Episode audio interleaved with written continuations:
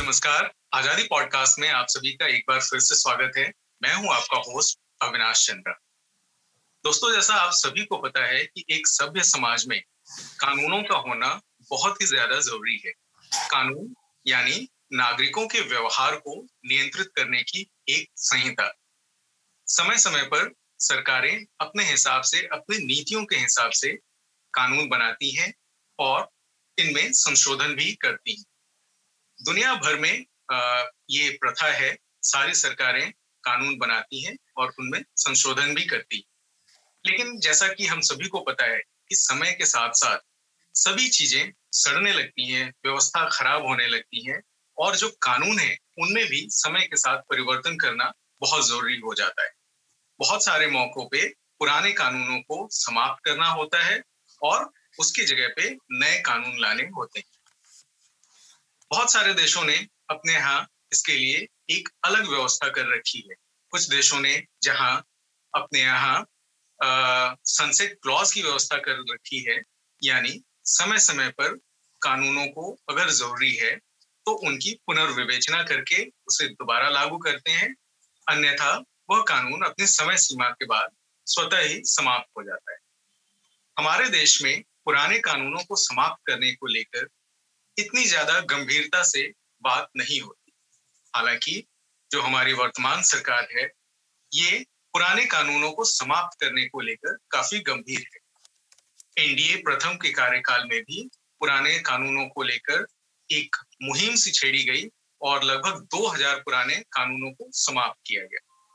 हाल ही में केंद्र सरकार की तरफ़ से अपनी सभी मिनिस्ट्रीज को, अपने सभी मंत्रालयों को पत्र लिखकर उनको एक डेडलाइन दिया गया है और उनसे मांग की गई है कि उनके यहाँ जो भी पुराने और बेकार कानून है, उनकी सूची सौंपी जाए, जिसके बाद उन्हें समाप्त किया जा सके।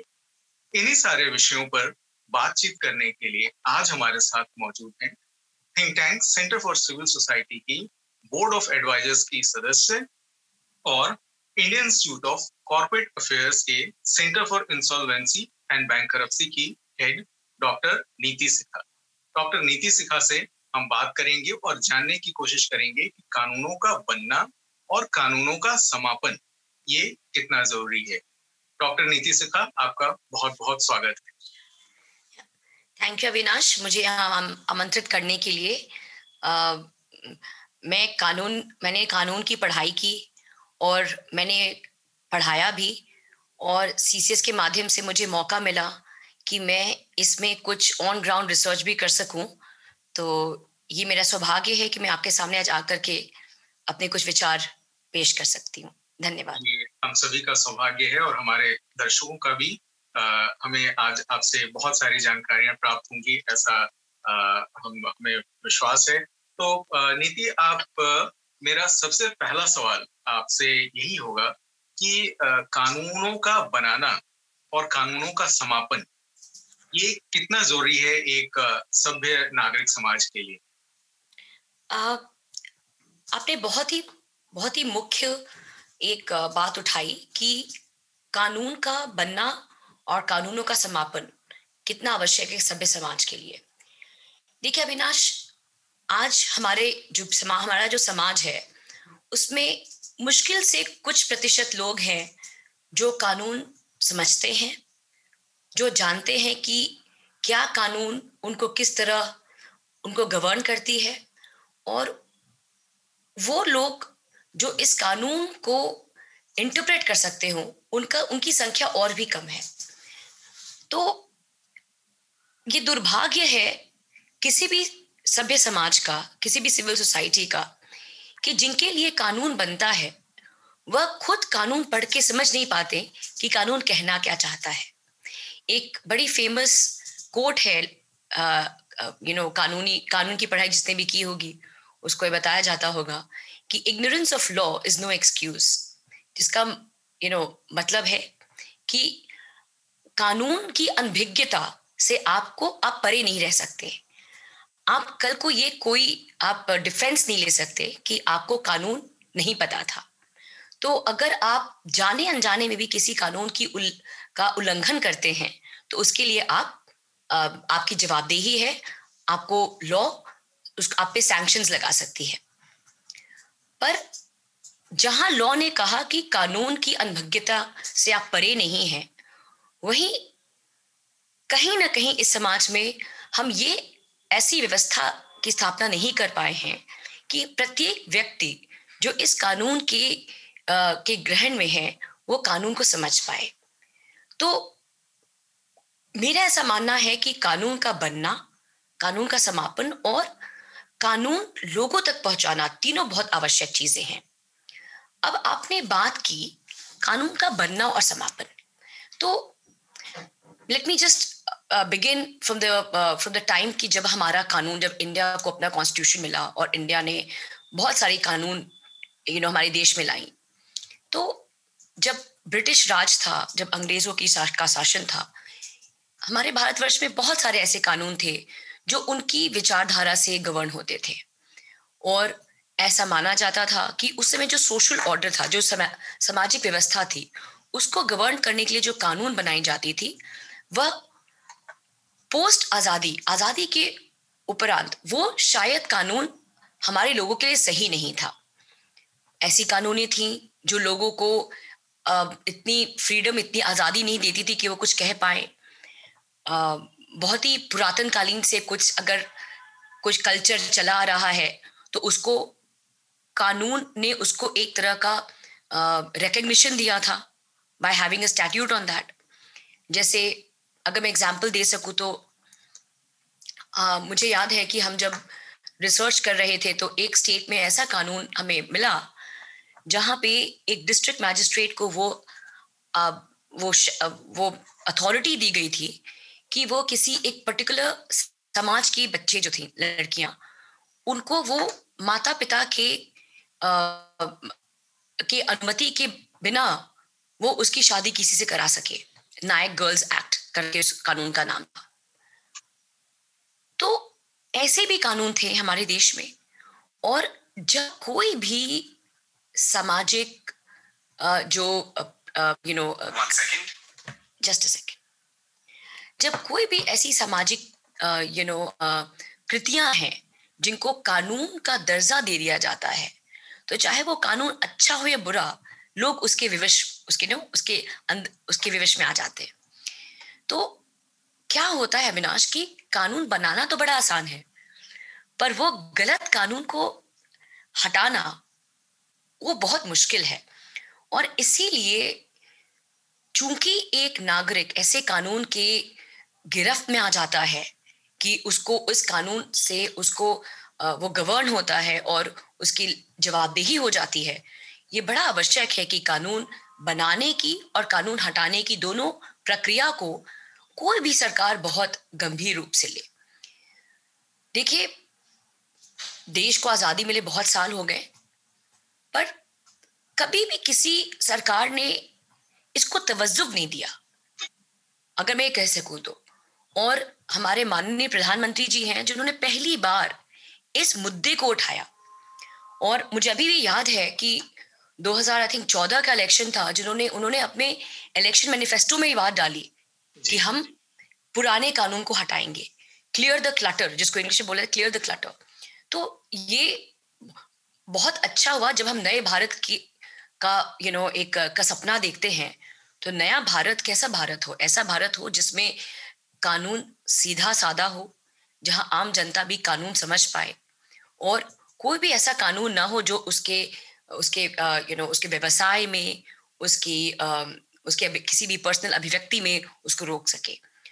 और दूसरी बात है बिकॉज़ हाँ इंडिया जो है एक कॉलोनी था आधे आपके जो कानून जितने कानून थे जो आज़ादी के समय आए, वो उसका निर्माण किसी किसी और ने किया, वो भारतीयों ने नहीं किया। It was done by British who govern us तो ये बड़ा आवश्यक था कि उनकी महत्ता, आज के दिन में उनकी क्या महत्ता है वो देखी जाए। तो उस हिसाब से मुझे लगता है कि बहुत अच्छा सरकार ने एक बहुत अच्छा बहुत ही, मैं बोलूँगी उदाहरणार्थ है विश्व में जहाँ भी कानूनी व्यवस्था है जहाँ रूल ऑफ़ लॉ है। उसके लिए उदाहरण है जो हमारे मुख्य, हमारे प्रधानमंत्री, हमारे ऑनरेबल प्राइम मिनिस्टर ने किया कि कानून को बनाना और कानून को हटाना, जो पुराने कानून है, जो रिडंडेंट हैं, जिनकी कोई यूटिलिटी नहीं है, उसको हटा, हटाने के उन्होंने एक एक मुहिम छेड़ी। तो ये बहुत ही उदाहरणार्थ है। नीति, आपने जैसा बताया कि एक समाज के लिए बहुत ज़रूरी है कि वहाँ कानून बनते रहे और पुराने और बेकार जो कानून है, उनका समापन भी होता रहे। अगर हम किसी अन्य देश की, किसी अन्य समाज की बात करें, जहाँ पे कानूनों के लिए कुछ इस तरीके का प्रावधान हो, कोई ऐसी व्यवस्था हो जहाँ पे जैसा हमने शुरू में बात की थी सनसेट क्लॉज की, कि कानून जो है, वो एक समय सीमा के बाद अगर उनकी ज़रूरत ना हो। जैसा आपने अपने रिसर्च के समय में भी ये पाया था मैंने आपके रिसर्च रिपोर्ट को पढ़ा था कि कुछ कानून हमारे देश में ऐसे हैं। कुछ या मैं कहूँ कि बहुत सारे कानून ऐसे हैं जो ब्रिटिश सरकार के टाइम के कानून हैं जो अठारह सौ सत्रह सौ सन के कानून हैं और वो अब भी लागू हैं हमारे आ, देश में। और बहुत सारे लोगों को बहुत सारे कानूनों के बारे में पता तक नहीं है, क्योंकि उनका वैकल्पिक कानून भी लागू कर दिया गया है। तो दो सवाल मेरा इसमें है कि अगर आप किसी अन्य देश का उदाहरण देते हुए हमें समझा पाए कि वो कौन सी व्यवस्था हो सकती है कि जिसमें जो पुराने और बेकार कानून है, एक तो समाप्त हो जाए और दूसरा कि लोग अपने, उन कानूनों के प्रति जागरूक रहें। ताकि उनका कोई शोषण ना कर सके, चाहे वो पुलिसकर्मी हो या फिर कोई और व्यक्ति हो प्रशासन हो, उनको पुराने और जो प्रयोग में नहीं है कानून, उनका डर दिखा के उनका शोषण ना कर सके। अविनाश मैं आपके प्रश्नों के उत्तर पे आती हूँ, उसके पहले मैं कुछ बात कहना चाहूँगी, हमारे जो भी श्रोतागण है उनको, कि ये आवश्यक नहीं है कि कोई पुराना कानून जो ब्रिटिश सरकार लाई हो वह आज की दिन में हमारे लिए उससे कोई लाभ नहीं हो रहा है या हमारे लिए को आ, आ, हमारे लिए उसकी कोई प्राथमिकता नहीं रही ऐसी बात नहीं है। और ये भी जानना आवश्यक है कि संवैधानिक प्रक्रिया के अंदर प्रत्येक कानून में बदलाव होते हैं। ये एक कांस्टेंट एफर्ट है हर एक गवर्नमेंट का कि उसमें बदलाव होती रहे। तो ऐसा कहना गलत होगा कि पूरे ब्रिटिश समय के कानून आज की डेट में इंडिया में रेलिवेंट नहीं है, उनकी कोई महत्ता नहीं है, ये गलत होगा। और खासकर क्योंकि कानूनों में बदलाव होती है, अब हमें क्या बात समझनी है कि कभी कभी कोई कानून ऐसे हैं, जिसका यू नो समाज का विकास हो रहा है, उस हिसाब से कानून में भी विकास हो जाता है। और if I takes five steps backward and I go to see कि कानून बनता कैसे है कल्चर भी एक माध्यम है कानून के स्रोत का। वो भी एक स्रोत है कानूनों का। जैसे हम हिंदू लॉ में कहते हैं सप्तपदी। वो कहाँ से आया? वो हमारे कल्चर से आया। पर मान लीजिए आज से तीस साल बाद लोग सप्तपदी शादी ना करें और वो कोर्ट मैरिज करने लगे। तो मे भी सप्तपदी की महत्ता हिंदू की शादियों में वो खत्म हो जाएगी क्योंकि उस समय सप्तपदी कोई फॉलो नहीं कर रहा है। तो कहने का आ, मेरा जो है कहने का मेरा जो तर्क यह है कि दो चीज़ें। एक तो कि हर एक कानून जो ब्रिटिश राज के समय से बना आ रहा है वो गलत है ये कहना सही नहीं है क्योंकि कानून में भी यू नो चेंजेस होते हैं अब वो कांस्टेंट एफर्ट होते हैं हर एक सरकार का। जैसे बहुत सारे ऐसे कानून थे नाइनटीन नाइन्टीज के पहले जो हमारे यू नो हमारे टैक्स को वगैरह गवर्न करते थे। जब कंप्यूटीकरण कंप्यूटरीकरण किया गया जब आईटी रेवोल्यूशन इंडिया में आया तो जब यू नो टेक्नोलॉजी बहुत सारी चीज़ों को चेंज किया और उसमें बहुत सारे कानूनों में बदलाव हुई। जैसे एविडेंस एक्ट में बदलाव हुई, हमारे टैक्स में कैसे फाइलिंग होगी, बदलाव हुई एसेट्रा तो वो सब अपना, वो प्रक्रिया चलती रहती है किसी भी समाज में।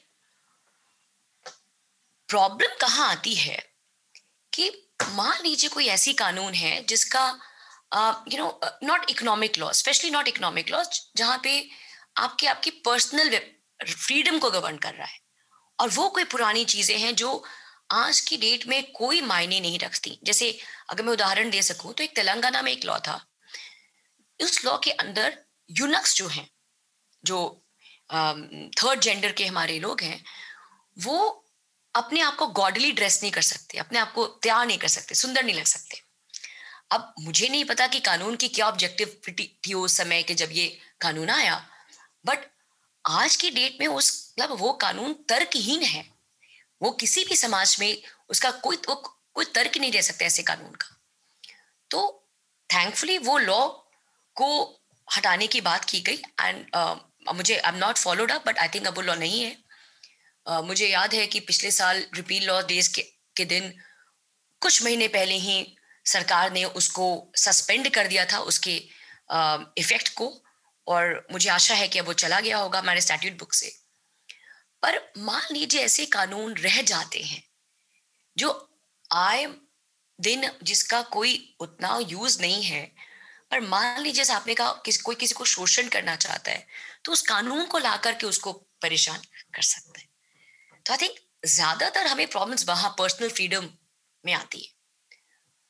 दूसरा मैं एग्ज़ाम्पल दे सकती हूँ, जैसे मान लीजिए हमारे अभी इंसॉल्वेंसी लॉ आया, नया लॉ आया इंसॉल्वेंसी लॉ जो आई थिंक वर्ल्ड में one of the most you know talked about law है, जो हमारा। अब देखिए कि जब इंसॉल्वेंसी लॉ आया तो उसी समय एक तेलंगाना, आंध्र प्रदेश तेलंगाना इंसॉल्वेंसी एक्ट था 1351 का। ना वो बताता था कि प्रॉपर्टी कैसे डिस्ट्रीब्यूट होगा। राइट कॉर्पोरेट डेटर जिसको हम बोलते हैं जो कंपनी जो दिवालियापन में गई है।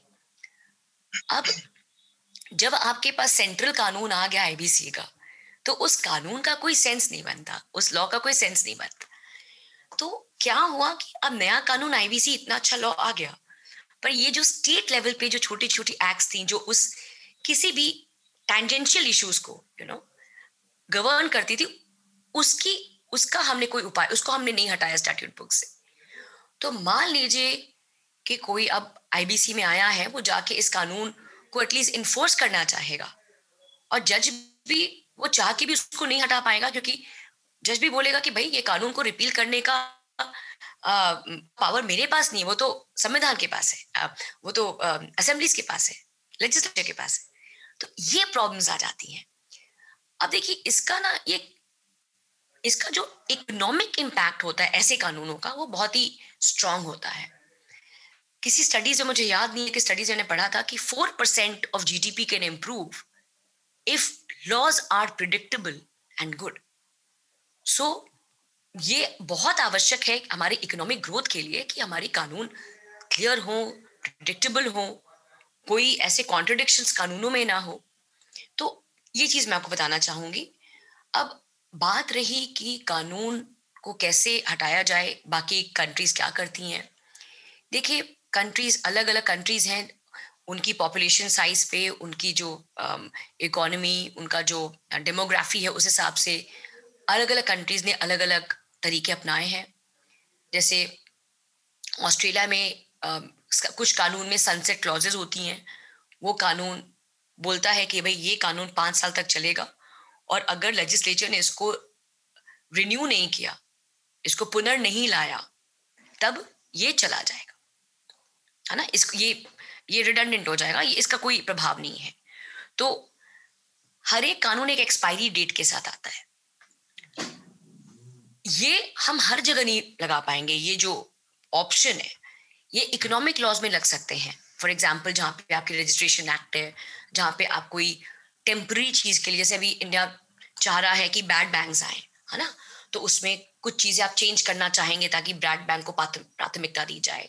या इंडिया बोलता है कि भाई ई कॉमर्स इंडस्ट्री को हमें बढ़ावा देना है और कुछ कानूनों में अगर ट्वीकिंग आ रही है फॉर सर्टेन टाइम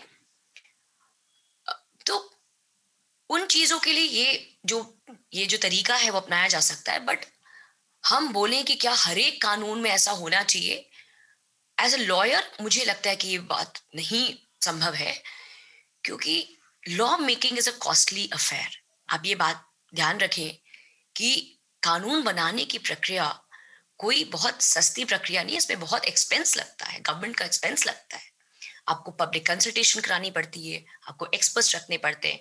इसमें समय, पैसा, लोगों का यू नो बहुत मूल्यवान समय, पैसा और किसका पैसा? आम जनता का पैसा tax payers money goes in to it so and specially given the diversity given the range of laws we have मैं नहीं मानती हूँ कि क्या हर एक कानून सनसेट क्लॉज के साथ आना चाहिए। बट हाँ क्या किया जा सकता है कि एक audit of law is important पहले मुझे याद है कि लॉ कमीशन हुआ करता था और वो हर एक वो काफ़ी स्टेक होल्डर्स को आ, लिखता था कि भाई ये कानून है आपको इसमें क्या कमी लग रही है? और ये एक्सरसाइज कॉन्स्टेंटली होता था। मुझे याद है मनीष शिबर जी ने बोला था आ, हमारे रिपील लॉ डे में कि अब लॉ कमीशन क्या कर रहा है पता ही नहीं है लॉ कमीशन की क्या रोल है आज के डेट में। और ये लॉ कमीशन केंद्रीय स्तर पर भी है राज्य स्तर पर भी है। तो केंद्रीय स्तर पे तो लॉ कमीशन काम कर भी रहा है मुझे नहीं पता राज्य स्तर पे क्या काम होता है। जब मैं रिपील लॉ का प्रोजेक्ट कर रही थी एंड हम चाहते थे कि स्टेट कमीशन लॉ कमीशन पे जाएँ और पता करें कि उनकी क्या विचारधारा है इस पर्टिकुलर कानून पे हमें कोई व्यक्ति ही नहीं मिलता था जिसपे हम जिनसे हम बात कर पाए।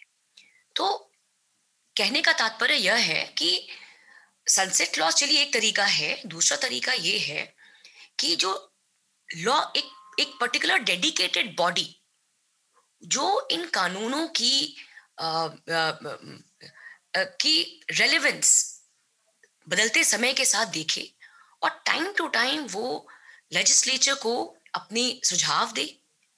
और ये जो काम है, दोनों राज्य स्तर पर और केंद्र स्तर पर होना चाहिए।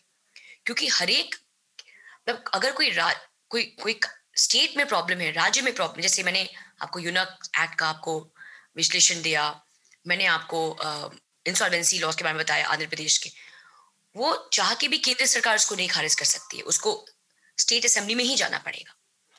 तो इसीलिए ये बड़ा आवश्यक है कि इस प्रोसेस को इंस्टीट्यूशनलाइज किया जाए। और मैं ये बात और भी कहना चाहूँगी कि जब हम इंस्टीट्यूशनलाइज करते हैं तो उसमें ये सरकार को ध्यान देना चाहिए कि जो एक्सपर्ट्स हैं expert from various field various stakeholders अलग अलग यू नो कार्य क्षेत्र से लोगों का उसमें रिप्रेजेंटेशन हो, उनकी भूमिका हो। जैसे उसमें लॉ प्रोफेसर होने चाहिए, कोई एकेडमिक से हो उसमें स्टेक होल्डर्स होने चाहिए। वो कानून जिसी स्टेक होल्डर्स को अफेक्ट कर रहा हो, जैसे सीसीएस ने बड़ा एक महत्वपूर्ण भूमिका निभाई है स्ट्रीट वेंडर्स एक्ट पे। तो कल को यदि स्ट्रीट वेंडर्स एक्ट में कोई चेंजेस होनी है तो उसमें हमें स्ट्रीट वेंडर्स के किसी रिप्रेजेंटेटिव को भी उसमें हमें शामिल करना चाहिए। तो इस तरह से सभी स्टेक होल्डर्स का रिप्रेजेंटेशन हो, चाहे वो डायरेक्ट हो या इनडायरेक्ट हो मतलब कि चाहे वो रिप्रेजेंटेटिव डायरेक्टली आए या किसी एनजीओ के माध्यम से आए, पर उनका रिप्रेजेंटेशन ज़रूरी है बिकॉज़ देखिए अविनाश, कानून बनाने में और कानून को जब लागू की जाती है, उसमें बहुत इफ्स एंड बट्स हो जाते हैं और बहुत ही हिट्स एंड मिसेस होती हैं। तो बड़ा ये बहुत आवश्यक है कि कानून जमीनी स्तर पे वो कैसे पैन आउट कर रहा है, कैसे वो काम कर रहा है, इसकी हम रेलेवेंस देखें। तो बस मैं यही कहना चाहूँगी, कुछ कंट्रीज़ मुझे पता है ऐसा भी करती हैं कि साल में एक दिन वो ऑडिट पे देती हैं, वो उनका जो असेंबली है, उनका जो लेजिस्लेचर है, साल में एक दिन बस वो कानून हटाने के काम करता है। जैसे वो पूरे साल रिसर्च करके एक दिन वो आते हैं और बोलते हैं कि आज के दिन हम ये कानून जो रिडंडेंट हो चुका है, उसको हम हटाएँगे। तो वो भी एक तरीका है। इंडिया के लिए मुझे लगता है ये तीनों तरीकों तरीकों को हमें अडॉप्ट करना पड़ेगा in a very consolidated manner जहाँ की कुछ लॉज सनसेट लॉज के साथ आए, खासकर इकोनॉमिक लॉज राइट जैसे मान लीजिए जीएसटी आया और जीएसटी में आप टैक्स भर रहे हैं, पर अभी भी कुछ टैक्स एरियर्स ड्यू हैं कुछ पर्टिकुलर लॉ में तो मे बी उसमें चेंज करके लाया जाए कि भाई ये जो कानून है इसी समय तक रहेगा और हमें आशा है कि इसके बाद लॉ जो नया रिजीम है उस पर फॉल करे। डिपेंडिंग ऑन उसकी क्या रेलिवेंस है। कुछ लेजिस्लेचर को एक दिन तो अवश्य देना चाहिए। वो देखे कि जो कानून बना रहे हैं, वो रेलेवेंट है कि नहीं और जो कानून बन चुका है, जो लागू है लोगों पे, उसमें कुछ अब्यूज ना हो रहा हो पर्सनल लिबर्टी का, या वो ट्रेड में हिंड्रेंस ना कर रहा हो, ऐसे करके। और वो करने के लिए आवश्यक है कि जो लॉ कमीशन का जो पहले रोल था, वो वापस उसको जागृत किया जाए। दोनों राज्य स्तर पर और केंद्र स्तर पर विथ ऑल रिप्रेजेंटेशन और उनके सुझाव के बेस पे जो हमारे जो लॉ मेकर्स हैं, उस पर वो एक डिसीज़न ले। आपने काफ़ी महत्वपूर्ण जानकारी दी नीति आपने हमें बताया कि क्योंकि सभी देश और सभी समाज के जो कार्य करने की प्रणाली होती है, वो अलग अलग होती है। और इसलिए कोई एक नियम सब पे लागू करना आसान नहीं होता या बहुत ज़्यादा प्रैक्टिकल नहीं होता, जैसा कि सनसेट लॉ के बारे में आपने बताया। आपने बातचीत के दौरान जो विधि आयोग के बारे में भी बात की थी लॉ कमीशन की बात की थी स्टेट लॉ कमीशन की भी बात की थी। इनफैक्ट हम लोगों का भी कुछ ऐसा एक्सपीरियंस था और मेरा सवाल जो है अगला वो इसी से रिलेटेड भी है। जैसे कुछ जो कानून होते हैं, वो किसी एक राज्य के होते हैं और दूसरे राज्य उनको एज इट इज़ अपने यहाँ भी लागू कर लेते हैं। और जैसे दिल्ली की अगर हम बात करें तो दिल्ली के अधिकांश कानून जो हैं कि वो दूसरे राज्यों से यहाँ पे एक्सटेंड करके और यहाँ पे उनको लागू किया गया है। जैसे मद्रास लाइफ स्टॉक एक्ट की बात अगर हम कर लें बहुत सारे ऐसे कानून हैं जो दूसरे राज्यों से यहाँ पे स्टैंड तो किए गए हैं और जो उनका वो मौलिक राज्य है जहाँ वो कानून बना था, वहाँ से उन कानूनों को समाप्त कर दिया गया है। लेकिन जो दूसरे राज्य हैं वहाँ पे वो एज इट इज़ कम से कम कानून की किताबों में वो चीज़ें पड़ी हुई हैं, भले ही उसका प्रयोग, उपयोग हो या ना हो। और जब रिसर्च के दौरान हमारी टीम दिल्ली में जो संबंधित विभाग है वहाँ पहुँच के और इन ऐसे कानूनों की जानकारी लेने की कोशिश कर रही थी। तो आ, हम बहुत ही आश्चर्यचकित हुए कि यहाँ पे अधिकांश लोगों को पता ही नहीं है कि दिल्ली में कितने कानून और कौन कौन से कानून हैं जो लागू होते हैं। तो इसके लिए फिर हमारी टीम को बहुत ज़्यादा इस पर रिसर्च करना पड़ा और डीप ड्राइव करना पड़ा और चीज़ों को निकालना पड़ा। तो क्या इसके लिए आपके पास कुछ इस तरीके का सुझाव है? जैसा आपने अभी एक बहुत बढ़िया सुझाव दिया कि कोई एक दिन हो सकता है आ, साल में जिसको रिपील लॉ डे के तौर पे मनाया जा सकता है, जिस दिन जो भी बॉडीज हैं, जो कानून बनाती हैं उस दिन बैठे, पुराने कानूनों की समीक्षा करें और अगर ऐसे कानून जो आवश्यक नहीं है, बेकार हैं, उनको हटाया जा सकता है और किया जा सकता है। तो क्या एक ऐसी कोई प्रक्रिया है जो राज्यों के स्तर पे ये काम करे और ये देखे कि वहाँ पे जो पुराने कानून है और मौलिक रूप से जिन राज्यों में वो लागू थे और वहाँ पे अब वो रिपील हो चुके हैं। तो या तो ये स्वतः अपने रा, इन राज्यों में रिपील हो जाए या फिर उनके उनको रिपील करने का कोई प्रोसेस हो। क्या आपके ध्यान में है कि ऐसी कोई प्रक्रिया है या हो सकती है? अविनाश बहुत अच्छी बात बहुत अच्छी बात उठाई। आपको तो पता ही होगा कि मैं इस प्रोजेक्ट के साथ काफ़ी साल से जुड़ी हुई थी और हमने इतने स्टेट्स की को स्टडी किया। तो उसमें देखा कि कुछ राज्य हैं वो कानून को हटा चुके हैं रिपील हो चुका है पर कहीं नहीं हुआ। तो उसको बोल सकते हैं कि lethargy of state I mean legislature की कहीं वो आलस हो गए आलस, आलसी हो गए यू नो लीडरशिप लेने में। पर अब सवाल ये है कि हम ये कैसे उसको हम ऑटोमेट करें? जी, जी. तो ऑटोमेशन तो पॉसिबल संभव नहीं है। मतलब एटलीस्ट अभी हमारे संविधान के दायरे में हम देखें तो। क्योंकि जो असेंबली जो पास की है लॉ उसी के पास पावर है कि वो उस कानून को हटाए। मैक्सिमम क्या हो सकता है कि कोर्ट्स में वो एक सुझाव दे सकता है। Court can opine and say that this law should go court उसको एक सुझाव दे सकता है।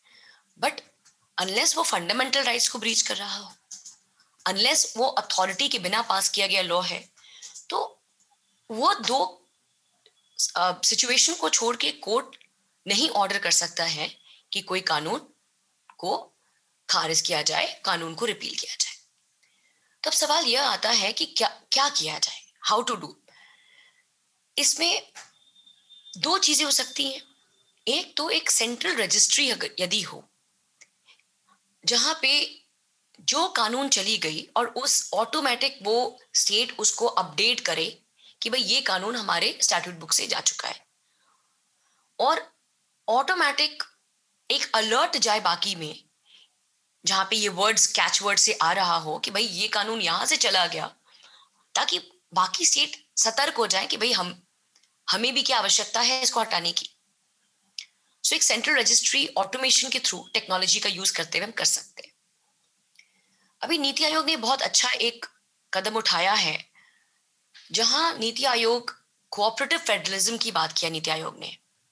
एंड वो बोल रहे हैं, उन्होंने एक स्टडी कर रहे हैं वो कि within the states which is doing better कौन स्टेट बेटर कर रहा है और कॉम्पिटिटिव इंडेक्स स्टेट्स का बढ़ाने की, के लिए वो रिसर्च कर रहे हैं, कुछ अपने सर्वेस निकालते हैं तो यदि उस सर्वे में एक फैक्टर ये कर लिया जाए कि उनका कानून कितना अपडेटेड है हम्म। कितने उनके रिडंडेंट कानून जा चुके हैं तो वो भी एक तरीका हो सकता है कि हम पैरेलल सिस्टम खड़ा किए बिना हम एक स्टेट को मैसेज दे सकते हैं कि आपकी competitive index on on laws is weak तो that could be one way हम रेकनसाइल कर सके। और दूसरा जैसे मैंने बताया कि एक एक केंद्रीय स्तर पर एक ऐसा हो एक टेक्नोलॉजी यूज़ करके ऐसा कुछ आ, एक तरीका अपनाया जाए जहाँ पे यदि किसी स्टेट ने कम कोई लॉ को खारिज किया लॉ को उसने रिपील किया तो वो अलर्ट अगर बाकी के राज्यों में चला जाए और साथ साथ केंद्र सरकार को भी चला जाए। तो केंद्र सरकार कम से कम वो एज अ साउंडिंग बोर्ड वो बोल सकते हैं कि भाई आपका ये कानून है आप भी इसमें देख लें। तो ये दो चीज़ें हैं। तीसरा जो तरीका है वह ये हो सकता विनाश कि जब भी हम कोई नई कानून ला रहे हैं तो हम्म। नई कानून लाने के पहले ये इनकम्बेंट हो उस उस असेंबली पे, चाहे वो केंद्रीय स्तर पर हो, चाहे राज्य स्तर पर हो, कि वो कानून किस किस एग्जिस्टिंग कानून पे कोई इफ़ेक्ट कर सकती है। ओवरलैप्स कहाँ कहाँ हो सकते हैं, उसकी सूची जारी की जाए। और उस सूची पे देखा जाए कि इन कानून, ये जो एग्जिस्टिंग कानून है, उसका क्या प्रभाव हो सकता है, यदि नया कानून लाया जाए तो।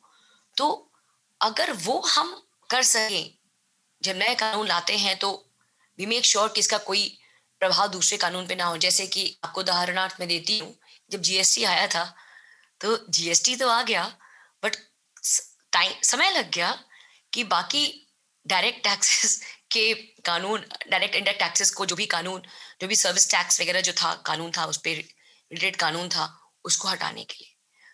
ये भी हुआ कई जगह कि जीएसटी आ गया और लॉ में चेंजेस बाकी लॉ में चेंजेस टैक्स लॉ में चेंजेस बाद में हुई। तो आई थिंक ये भी सही नहीं है क्योंकि इमेजिन कीजिए बिज़नेस को कितना आ, इसका कितना बुरा असर होता है बिज़नेस पे क्योंकि one thing business don't like is unpredictability चाहे वो अनप्रिडिक्टेबिलिटी ऑफ़ मार्केट हो चाहे अनप्रिडिक्टेबिलिटी ऑफ़ लॉ हो तो वो कोई भी बिज़नेस के को अच्छा नहीं लगता। तो जब भी नया कानून लाएँ तो ये हम एक पहले हम अंदर से उसका पहले स्टडी करें।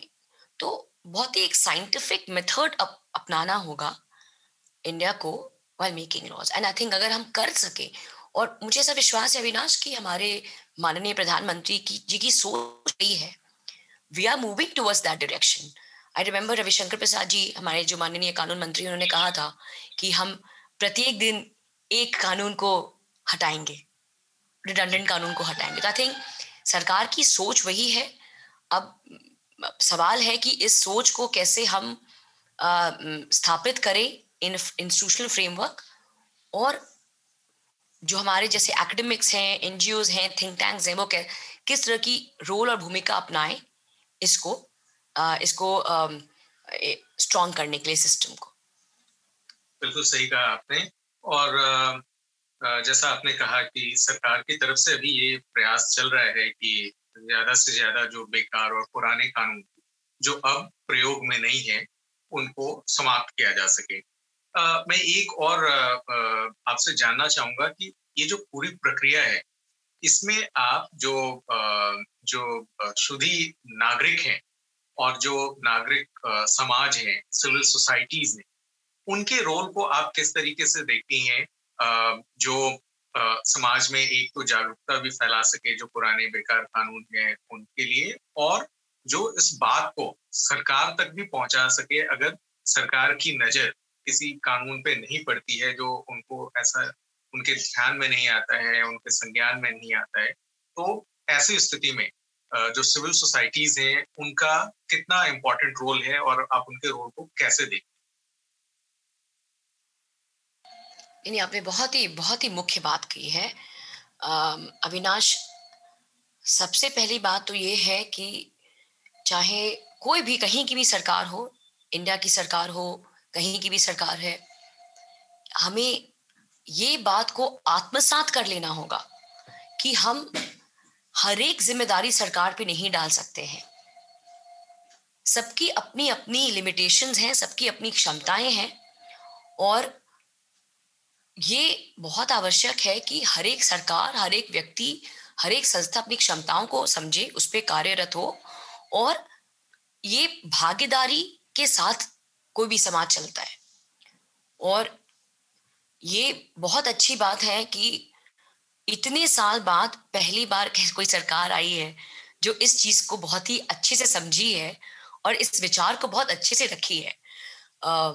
जैसे अभी निजीकरण और बैंकों का निजीकरण मतलब देखिए, ये आपको अप्रिशिएट करना होगा कि ये जो सरकार है, ये पॉपुलिस्ट मेजर्स पे नहीं जा रही है पर जो सामाजिक हित में वो काम कर रही है। कोई भी समाज, कोई भी इकोनॉमी स्टेट के दम पे नहीं चल सकती है स्टेट की अपनी अपनी क्षमताएँ हैं और अपनी लिमिटेशन है। तो प्राइवेट निजी लोग निजी लोगों की मतलब चाहे वो थिंक टैंक हो, चाहे निजी कंपनीज़ हो चाहे इंडिविजुअल्स हो, उनकी भागीदारी बहुत आवश्यक है। ना ये चीज़ को हम अगर ध्यान रखें तो अब सवाल उठता है कि वो क्या भाग क्या रोल अपना सकते हैं? वो क्या कंट्रीब्यूशन दे सकते हैं? सबसे मुख्य बात तो यह है अविनाश कि looking at the making of law जब लॉ बनता है तो उनका रोल होना चाहिए कि जब लॉ कोई बन रहा है जब आप जान रहे हैं कि सरकार ये लॉ लाने वाली है तो उसमें अपने विचार रखें। देखिए सरकार हमेशा पब्लिक कंसल्टेशन के लिए आपके विचारों को आमंत्रित करती है। जैसे अभी फार्म लॉज आया उसके विचारों के लिए आमंत्रित किया गया। बहुत लोगों को बहुत दिनों से पता था कि भाई लॉ आ रहा है। पर हम उस समय ना अपनी रिप्रेजेंटेशन ना रख के आज यदि हम रोड पे रिप्रेजेंटेशन रख रहे हैं चाहे वो सही हो या गलत हो वो बाद की बात है। पर ये बात तो कोई डिनाई नहीं कर सकता कि एक्सचेकर को लॉस हो रहा है पब्लिक का समय जा रहा है, वो शायद सही भी हो। मैं ये नहीं बोलती कि वो गलत है, सही है, पर कहीं ना कहीं आम लोगों को उसे सफ़र करना पड़ रहा है। तो ये ज़रूरी है कि जो स्टेक होल्डर्स हैं, जब कानून बन रहा हो, उसी समय अपनी अभी, अपनी बातों की अभिव्यक्ति करें, लिख कर करें। तो ताकि बाद में कोई प्रदर्शनकर्मी जो है कोई भी चीज़ को ब्लॉक न करना है, कोई भी चीज़। जैसे आज बजट इस महीने बजट में हमारी माननीय मंत्री जी ने कहा कि हम बैड बैंक्स ला रहे हैं। तो यदि किसी स्टेक होल्डर को उसे कंसर्न है तो वो आज लिख के बताए, क्योंकि सरकार आपकी सुनेगी। पर जब कानून बन जाए, तब तब अगर आप कोई प्रदर्शन करते तब ऑब्जेक्शन लाते तब बहुत मुश्किल है। ऑब्जेक्शन तब भी आ सकती हैं, ये हो सकता है कानून में कुछ छूट जाए। पर इंटेंशन होना चाहिए कि कोई अच्छी रूल ऑफ़ लॉ की हम स्थापना कैसे करें। आई थिंक एक यूनिसन ऑफ़ व्यू हर लोगों का है। ना उस चीज़ को, उसी पॉइंट को मैं बढ़ाते हुए कहना चाहूँगी कि थिंक टैंक्स जो हैं, उनका रोल बहुत इंपॉर्टेंट है। वो जिस क्षेत्र में काम कर रहे जैसे सीसीएस शिक्षा के क्षेत्र में काम करता है लाइवलीहुड के क्षेत्र में काम करता है, अब इन्वायरमेंट के क्षेत्र में काम करना चाहता है तो आपकी क्या क्या कानून है क्या क्या लॉज हैं, जो आपको लगता है वो प्रतिरोधक हैं समाज और, या इकोनॉमी को बढ़ावा देने में? तो आप उसके बारे में लिखिए, आप सरकार को लिखिए, है ना स्टेक होल्डर्स कॉन्सल्टेशन कीजिए। तो वो आवश्यक है, पहली बात। तो जागरूकता फैलाने और active participation in law making दूसरा रोल मुझे जो लगता है थिंक टैंक्स सीसीएस जैसे थिंक टैंक्स या सीसीएस जैसे बाकी थिंक टैंक्स मुझे नहीं लगता कि सीसीएस एडवोकेसी में तो है बट आपकी भी यू नो फोकस एरियाज़ हैं। एक बड़ा इम्पोर्टेंट है कि कानून को सरल शब्दों में लोगों को समझाया जाए। जी। तो ये विधि करके एक है थिंक टैंक है। उसने ये इसने ये कार्य लिया है अपने कंधों पे। और सरल भाषा में कानून कैसे लोगों तक पहुंचाई जाए। देखिए मैं दोबारा बोलना चाहूँगी कि इंडिया बड़ा लेट हो गया इसमें ये काम करने में। 1970s में प्लेन इंग्लिश मूवमेंट चला था लंदन में यूनाइटेड किंगडम में जहाँ पे लेजिस्लेचर ने कोशिश की कि पूरे कानून को सरल भाषा में लिखा जाए ताकि आम अंग्रेज़ी बोलने वाला व्यक्ति उसको पढ़ के समझ सके। और प्लेन इंग्लिश मूवमेंट का जेनेसिस था कि जो लॉ था वो बस एक लॉयर समझ पाता था। जी। तो उसमें बहुत ही लोगों की तरफ़ से एक प्रोटेस्ट आया कि भाई जिसको वो गवर्न कर रहा है, वो समझ ही नहीं पा रहा लॉ क्या है। और आप हैंडफुल पीपल के हाथों में वो आप सौंप दिए हो कि वो लॉ को पढ़े और इंटरप्रेट करे। तो ये भी रूल ऑफ़ लॉ के खिलाफ है। अच्छा लीगल सिस्टम वही है जहाँ पे लोग समझ पाए, लोग सरल भाषा में पढ़ के समझ पाए कि कानून क्या कहना चाहता है। तो ये चीज़ भी आवश्यक है कि एडवोकेसी लोगों तक पहुँचे, उसके लिए कानून को सरल शब्दों में लिखा जाए। और कोई अगर फ्रंट एडवोकेसी लाइन में है तो वो जाके लोगों को समझाए और इसमें स्टेट लॉज की भागीदारी हो। वो अपने अपने यू नो कॉपरेशन के साथ, उनके साथ कोई भी कानून जो ला रही हैं, उनको वो थिंक टैंक्स की मदद लेते हुए लोगों तक पहुंचाएँ, क्योंकि जो ग्रास रूट थिंक टैंक्स हैं, जो ज़मीनी स्तर पर लोगों पे जुड़े हुए हैं बहुत जगह तक सरकार नहीं पहुँच सकती जहाँ पे थिंक टैंक्स पहुँच सकती है। तो वहाँ पे उनकी भागीदारी के साथ वो चीज़ लोगों तक समझाएँ। चलते चलते एक आखिरी सवाल मैं आपसे पूछूँगा और आ, मेरे दर्शक भी और श्रोता भी ये जानना चाहते होंगे कि आ, अगर कोई आ, आ, कोई एक ऐसा कार्य वो करते हैं जो कानून की किताब के हिसाब से इलीगल है। लेकिन ऐसी प्रथा अब प्रचलित नहीं है या बहुत सारे राज्यों में वो प्रथा प्रचलित नहीं है। या जैसा मैंने आपसे पिछला सवाल पूछा था कि जो मूल रूप से जिस राज्य में वो कानून बना था, वहाँ से उसको रिपील किया जा चुका है और जिस राज्य ने अपने यहाँ एक्सटेंड करा है और सालों, दशकों बाद अचानक से किसी के ऊपर वो कानून लाई होता है तो ऐसी स्थिति में जो एक आम नागरिक है उसको क्या करना चाहिए? और एक तरीका तो है कि वो किसी कानून के विशेषज्ञ वकील के पास जाके अपनी बात रख सके। लेकिन कई बार मामले इतने छोटे छोटे होते हैं।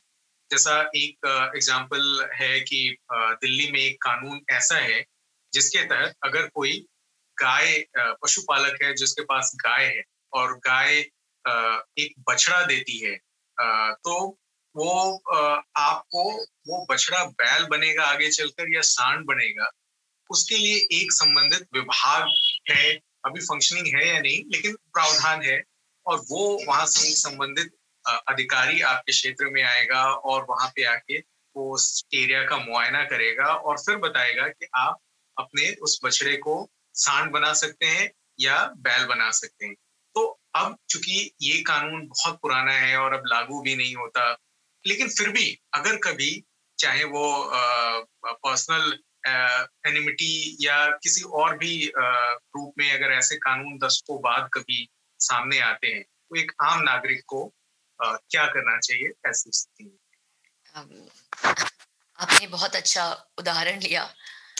इनफैक्ट काफ़ी मूल्यवान समय और सरकार का पैसा जा रहा था एक डिपार्टमेंट को होस्ट करने के लिए। पर देखिए मुझे नहीं पता मैं अनभिज्ञ हूँ कि ये कानून क्यों लाया गया था जब लाया गया था। तो हो सकता है कि सरकार की कुछ मंशा रही हो। जैसे आज की डेट में सरकार और हमारा कॉन्स्टिट्यूशन भी कहता है कि आपको you know cow protection right तो अगर उस पर कुछ कानून बन रहा है कि भाई वो काउ है कि बैल है कि साढ़ है हो सकता है सरकार कुछ यू नो किसी को ग्रांट दे रही हो। गाय के बच्चे को कोई इंडेंजर्ड स्पीसीज हो उसको बचाने के लिए सरकार शायद पैसे दे रही हो और उसके लिए अगर डिटर्मिनेशन ज़रूरी हो जा रहा है कि वह किस टाइप का है तब तो भाई उस उस विभाग की आवश्यकता है। जैसे कि मान लीजिए आप हमारे यहाँ ब्लैक बक्स इंडेंजर्ड हैं तो अगर सरकार ऐसी कोई विभाग का आ, का नींव डालता है कि वो बताए कि ब्लैक बक की गिनतियाँ करें उनकी आ, उनके प्रजनन में क्या दिक्कतें आ रही हैं उनको कैसे रिस्टोर किया जाए तो इसके लिए हाँ हम एलिट लोगों को बहुत ही हास्यास्पद लग सकता है बट उस कानून की भी शायद आवश्यकता है। तो कहने का अर्थ यह है कि उस कानून का उद्देश्य क्या है? अगर objective of law is right and it is relevant then it should not die पर मान लीजिए किसी जगह पे इसकी ऑब्जेक्टिव इधर पूरी हो चुकी है या समाप्त हो चुकी है या आवश्यक नहीं है। उस केस में जैसे मैंने बोला जो तीन तरीके हो सकते हैं तो उस पर गवर्नमेंट मल कर सकती है। आम जनता क्या कर सकती है, अविनाश? आई थिंक एक वकील ज़्यादा अच्छे से समझा पाएँगे। मैंने कानून की पढ़ाई, विधि, शास्त्र की पढ़ाई ज़रूर की है बट मैंने कोर्ट में बहुत लंबे अरसे तक प्रैक्टिस नहीं किया।